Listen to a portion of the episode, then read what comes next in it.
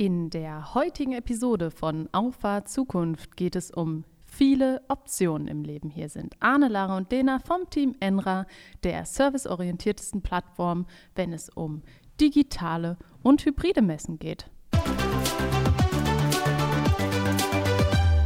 Hallo zusammen. Und guten Abend. Impuls zu dieser Episode von Auffahrt Zukunft gibt übrigens ein Buch und ich lasse euch jetzt mal raten, wo habe ich dieses Buch das erste Mal gesehen und warum habe ich es bestellt? LinkedIn. Hätte ich auch gesagt. Ja, und da liegt ihr vollkommen richtig. Es geht um das Buch von Pandora Sykes. Ich hoffe, ich spreche es jetzt richtig aus. Vermutlich nicht. Und, ähm, und trägt den Titel How do we know we are doing it right? Was fällt dir dazu ein? Oder Lena, wie würdest du auf die Frage antworten? Not at all. Ja, nee, ich würde es äh, nicht so negativ wahrscheinlich äh, betrachten. Natürlich weiß man vorher nicht, äh, man hat keine Glaskugel, was für Konsequenzen das Nehmen bestimmter Optionen hat.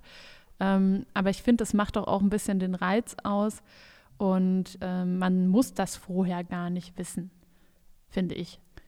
Und da sprichst du auch schon einen ganz wesentlichen Teil in dem Buch an. Es geht darum, dass man einfach sehr, sehr viele Optionen hat, wenn man Entscheidungen trifft und man sich nach dem Treffen der Entscheidung häufig fragt, war es das Richtige?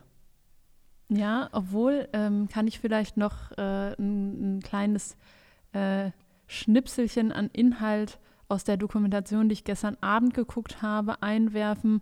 Und zwar äh, ging es da um Palliativmedizin und ähm, darum, was Leute im Sterbeprozess denken. Und ich finde, da kann man viel übers Leben lernen, weil viele bereuen Dinge, die sie nicht getan haben. Und äh, die bereuen nicht die Dinge, die sie getan haben, die vielleicht ein Fehler waren, sondern Dinge, die sie von Anfang an aus welchem Grund auch immer nicht getan haben.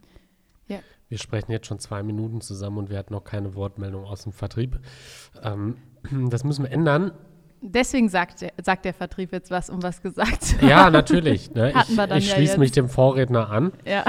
Ähm, und wiederholt es nochmal in anderen Worten. Ja, selbstverständlich. Ne? Dann, dann gebe ich dir auch ein gutes Gefühl. Klasse. Ne? Toll, großartig. ja, toll, toll, toll. Ähm, ich denke, nein, ich denke, dass wir ähm, äh, wenn wir das mal reduzieren auf ganz, ganz einfache Entscheidungen, ja, gehe ich rechts um die Ecke, gehe ich links um die Ecke, nehme ich ein normales oder ein Körnerbrötchen morgens beim Bäcker, ähm, da machen wir uns häufig auch keine Gedanken drüber. Ja, oder fragen uns im Anschluss nicht, was wäre passiert, ja, wenn ich ähm, rechts um die Ecke gegangen wäre, statt links herum oder wenn ich statt Fleischwurst ähm, äh, irgendwie Käse auf dem Brötchen gehabt hätte. Es tangiert uns nicht uns nicht. Aber es gibt wiederum auch Leute, die das tangiert, ähm, wo das ja auch krankhafte ähm, Züge annehmen kann, wo fünfmal kontrolliert werden muss, ist die Wohnungstür tatsächlich zu. Ähm, und man es dann hinterher immer noch nicht wirklich glaubt und mit einem schlechten Gefühl weggeht. Also ich glaube, es ist auch hier wieder eine Perspektivenfrage. Wie groß kann eine Entscheidung sein? Ähm, wie vielfältig oder extrem können Optionen sein, dass ich mir am Ende frage, dass ich mich am Ende frage, ähm, sind die tatsächlich ähm, warum habe ich mich so entschieden oder wie wäre es anders ähm, gelaufen? Ähm, das ist auch immer wieder eine Frage, das liegt im, im Sinne des Betrachters. Absolut, wobei manche Sachen beruhen auch auf Erfahrung. Du äh, ziehst das hier so ein wenig ins Lächerliche, wenn man ab und zu noch mal Sachen in der Wohnung checkt. Ich habe mir jetzt auch angewöhnt zu checken, ob ich den Herd ausgemacht habe, weil äh, ich vor kurzem mal 60 Stunden den Herd an hatte. äh, Lara, das hat Mein aber, Haus steht noch. Das hat, das hat, aber bei dir nichts damit zu tun, dass du. Ich hatte kein äh, schlechtes Gefühl. also das denke ich nämlich auch. Also äh, das ist eher so ein Thema bei dir von ähm, Schlendrian und wenig, wenig gucken auf das Alltägliche, sondern mehr Leben im Kreativen. So, zurück zum Thema. ähm, und zwar geht, oder ich glaube, dieses Buch ist eine kleine Anspielung auf das, was Generationen äh, heute auch immer mehr erfahren. Also wenn man sich mit älteren Menschen unterhält, dann gab es früher bestimmte Entscheidungen gar nicht, weil es war einfach so gegeben. Ich spreche zum Beispiel über die Wahl des Ausbildungsberufes unserer Oma. Da war jetzt auch nicht unbedingt so die Wahl, okay, ich habe jetzt hier 50 verschiedene Studiengänge, die mich interessieren, ich habe drei verschiedene Lehrberufe, die ich mir vorstellen kann, sondern es gab einfach nicht so viele Optionen und mit dem Lauf der Zeit sind eigentlich bei allen Entscheidungen nur mehr Optionen hinzugekommen.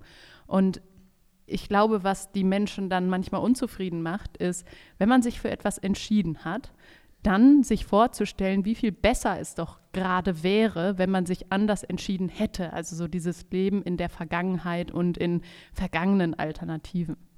Was aber absolut nicht der Fall sein wird. Also ich finde, das ist die größte Scheinwelt, die man sich verkaufen kann, wenn man äh, eine Option Verkaufen. gewählt hat und äh, sich dann nachher vielleicht, also ich sag mal so, egal was man macht, es gibt immer irgendwo Reibungspunkte und Schwierigkeiten. Das ist ganz klar, weil das ist das Leben.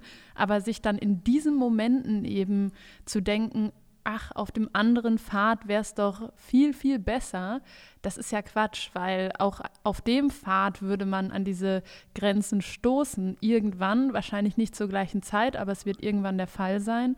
Und dann finde ich dieses hätte, hätte Fahrradkette äh, Ding total daneben, weil erstmal steht es wahrscheinlich gar nicht mehr zur Debatte. Und nichts ist ja auch in Stein gemeißelt. Also ich würde mal sagen, man hat immer die Chance, Veränderungen zu treffen, wenn man in einem in einer Lage ist, mit der man nicht zufrieden ist. Ich denke auch, dass du dir eher in die Tasche lügst, wenn du sagst, auf diesem Pfad ähm, wäre ich den Weg, Lena nervt es gerade, dass ich hier ein bisschen mit meinem Oberschenkel ja, Ich habe einen Kollegen neben mir sitzen, der macht das den ganzen Tag. Grüße gehen raus. Ja, genau. kriegt ein Fleischsternchen, wenn er das hört und dich darauf anspricht. Ja, auf jeden Fall. Gibt einen halben Urlaubstag. oh, dann nageln wir dich drauf fest. ähm, man lügt sich in eine Tasche. Ähm, ganz einfach aus dem Grund, weil äh, das häufig einfach eine Reaktion darauf ist, ja, sich zu überlegen, okay, wenn ich das gemacht hätte, dann wäre ich jetzt in einer anderen Situation. Aber es wird dann auch nicht in die Hand genommen. Also es wird dann nicht die, in Konsequenz gesagt, okay, dann ruder ich jetzt in die andere Richtung. Es wird es nicht ähm, das Pro Problem proaktiv gestaltet, sondern man, ähm, man wiegt sich einfach in die Richtung, okay, ähm, da, dann wäre es anders und besser gelaufen, aber man äh, verbaut sich eigentlich beide Richtungen. Und Lena hat es eben schon mal angesprochen, nichts ist in Stein gemeißelt. Ich glaube aber, die Einfachheit zu wechseln, ähm, bedingt auch eben, dass das Durchhaltevermögen sinkt. Also ich kann mich zum Beispiel noch an einen Job bei mir erinnern, der mir am Anfang gar keinen Spaß gemacht hat. Also es war wirklich so eher eine, eine Qual, dahin zu gehen. Und, ähm, Sich morgens bei LinkedIn einzuloggen oder was meinst du? ja, so schlimm war es. ähm, aber mit dem Durchhalten und mit dem äh, sich damit beschäftigen und den Prozess zu verstehen, wurde das echt ein cooler Job. Und äh, hätte ich nach zwei Wochen gesagt, boah, nee, das ist nichts, äh, die Tätigkeit ist so langweilig, dann wäre ich nie an den Punkt gekommen, dass ich gesagt hätte, jo, das war echt ein guter, guter Bereich, um, um den kennenzulernen. Und äh, fehlendes Durchhaltevermögen ist dann eben das Risiko, wenn man sich, also wenn man manchmal nicht den inneren Schweinehund besiegt. Es ist ein Für und Wider, weil auf der anderen Seite hast du natürlich eine super große Freiheit und Individualität, ähm, gewisse Dinge auch nicht hinnehmen zu müssen. Ja, also wenn du mal überlegst, wir haben eben über die Generation unserer Großeltern gesprochen. Ähm, wenn man mal darüber nachdenkt, wie viele Ehen wirklich richtig glücklich sind, ja, ähm, ist es, glaube ich, äh, sind es gar nicht so viele, weil einfach eine enorme Abhängigkeit äh, zwischen äh, den Partnern bestand äh, und da dann einfach viel akzeptiert worden ist. Das hast du heute nicht mehr, kannst viel mehr gestalten. Aber diese Freiheit der Gestaltung, die muss man auch zu steuern und zu lenken wissen, weil klar, für gewisse Dinge äh, braucht man eben Durchhaltevermögen. Ja, und das ist eben in meinen Augen das äh, sehr Entscheidende und äh, auch die Gefahr dieser Optionenvielfalt für viele, die damit nicht gut umgehen können, äh, die dann zu viel in hätte, wenn und aber leben. Ähm, dann wird es halt echt gefährlich und schwierig, auch glücklich zu werden, weil ähm, ich glaube, man muss sich mehr darauf konzentrieren, was ist jetzt Und äh, was sind die guten Sachen an Entscheidungen, als immer zu denken, es gibt irgendwie so dieses Luftschloss Utopia, wo alles super ist.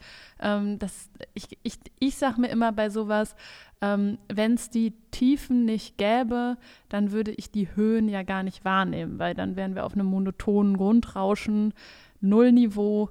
Ähm, und äh, das kann ja auch nicht das Ziel sein. Aber ich glaube schon, dass ähm, man einen sehr gesunden Umgang damit finden muss, ähm, um persönlich für sich ähm, gut mit dieser Option Vielfalt klarzukommen, aber auch was auswählen zu können, weil es ist ja nichts schlimmer, als wenn du nur zögerst, weil du Angst hast, wenn du dich für eine Sache dann äh, festlegst, dass du einer anderen ähm, Option den Rücken zukehrst. Und ähm, ja, also ist auf der einen Seite natürlich immer äh, vorteilhaft, aber auf der anderen Seite halt auch wichtig, dass man eben das äh, zu schätzen weiß und auch weiß, dass es, es gibt keinen Pfad, wo alles immer 100 Prozent ist. Um ganz kurz an deine Höhen und Tiefen anzuknüpfen, um es nochmal ganz pathetisch zu machen, das Herz klopft ja auch im Sinusrhythmus, ne? Ja, und ohne Licht gäbe es keinen Schatten und wie wollen wir es jetzt noch äh, verpacken? so, nee, aber der Punkt ist ja klar. Also ähm, ähm, es ist, glaube ich, wichtig, dass man mit sich einfach einen Pfad findet, äh, womit man äh, gut leben kann, ähm, ohne sich ständig zu fragen, ist das das Richtige oder sollte ich vielleicht doch was anderes machen? Aber wenn man dann natürlich so unzufrieden mit einer Sache ist, dann auch wirklich handeln weil äh, das ist ja auch Quatsch, sich da in irgendwas zu verrennen, nur um nicht zu wechseln und das gefällt einem eigentlich absolut gar nicht. Und ich habe vielleicht daran anknüpfend vor ein paar Tagen einen Blogbeitrag auf unserem Digitex-Blog geschrieben. Mhm. Und da geht es um die Bedeutung von Purpose im Kaufprozess, also die Bedeutung von Sinnhaftigkeit, die Unternehmen heute durch eine gewisse Positionierung am Markt eben ausstrahlen müssen. Und da hat man eben dann auch so ähm, O-Töne von Unternehmen gesehen, die gesagt haben, pff, wir tun uns damit total schwer, jetzt irgendeinen Purpose zu kommunizieren. Wir produzieren irgendwelche Beschlagssysteme und äh, geben Menschen Arbeit und äh, ja, das ist dann auch irgendwie der Purpose. Und man, das war dann auch so die Kritik daran, dass wer zwanghaft versucht, Sinnhaftigkeit zu finden, wird eher Unglück finden ist in meinen Augen auch ein ganz äh, wichtiger Punkt, wozu junge Leute, glaube ich, vor allem neigen, ist in allem einen Sinn finden zu müssen. Ähm, klar ist es wichtig, dass man äh, für sich einen Sinn findet und auch weiß, warum man bestimmte Handlungen irgendwie tätigt. Aber ich glaube zum Beispiel, dass es auch gewisse alltägliche Tätigkeiten gibt, die den ganz einfachen Sinn haben zu überleben. Und äh, da muss man dann nicht irgendwas Tieferes drin finden. Und man muss auch nicht alles auf die Goldwaage legen. Ähm, aber dieses Sinnstiftende, das ist, in, ist für mich, ist für mich ein, ein kritisches Thema, sage ich ganz ehrlich. Klar muss man irgendwo für sich eine Motivation haben, aber nicht alles muss immer Sinn ergeben, finde ich. Ist vielleicht jetzt eine, eine äh, These, die nicht mit, mit äh, unserer Generation äh, zu 100 Prozent einhergeht, aber aus den Erfahrungen, die wir, äh, die wir in den letzten Jahren gemacht haben, ähm, ist das ganz klar für mich eine, eine, These, die ich so herausstellen kann. Äh, voll und ich glaube, ähm, selbst wenn dir heute der Sinn noch nicht bewusst ist, irgendwann wird er kommen. Ähm, wenn ich da an meine ähm, Lehrzeit zurückdenke, ähm, über Laras haben wir ja schon gesprochen, ähm, wir mussten jede Woche Papier schreddern. Also ich hab, man muss dazu wissen, ich habe mit dem Steuerberater eine Lehre gemacht. Das ist jetzt so ein klassischer Beruf, Beruf wo ziemlich viel Papier produziert wird. Ähm, und vor allem Papier, was jetzt nicht jeder lesen sollte. Also äh, gab es so Schredderkisten, die wurden freitags eingesammelt und dann mussten die Lehrlinge äh, dieses Papier schreddern. Und äh, das war in so einem ähm, klimatisierten Keller und ziemlich feucht und muffig, so wie es halt ist, wenn da Akten von vor 40 Jahren liegen. Ähm, und äh, natürlich fand man das da scheiße, aber wenn man jetzt so im Nachgang mal darüber nachdenkt, ähm, dann geht es ja auch viel darum, Sorgfältigkeit zu lernen, Kontinuität zu lernen, eine gewisse Konstanz, ähm, sich auf den Resilienz. Hosenboden zu setzen, Resilienz, ähm, auch ähm, in gewisser Weise ähm, Arbeitsabläufe zu optimieren, ja. Einer sammelt ein, der andere fängt schon mal an, der nächste lädt die Tüten aus, bla bla bla. Ja, und das ist natürlich ähm, jetzt im Nachgang, würde ich sagen, ja, hat, ist es auch in gewisser Weise Erziehung gewesen. Erzähl das jetzt mal dem Lehrling, der heute da unten im Keller steht. Der sagt dir, geh mir weg mit die Scheiße. Bist du Hoffentlich, Frau Ritter? ich wollte gerade Ja. sagen, hoffentlich äh, kann er noch äh, den richtigen Fall dann für diese Aussage nutzen. Aber lustig, dass du das erzählst, weil Das ähm, ist scheiße. Was?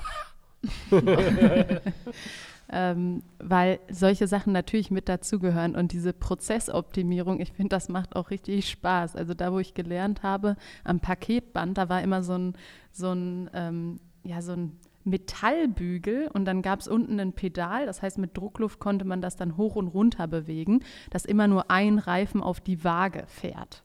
Und dass man dann eben den Aufkleber scannt und einen anderen Postaufkleber da drauf klatscht.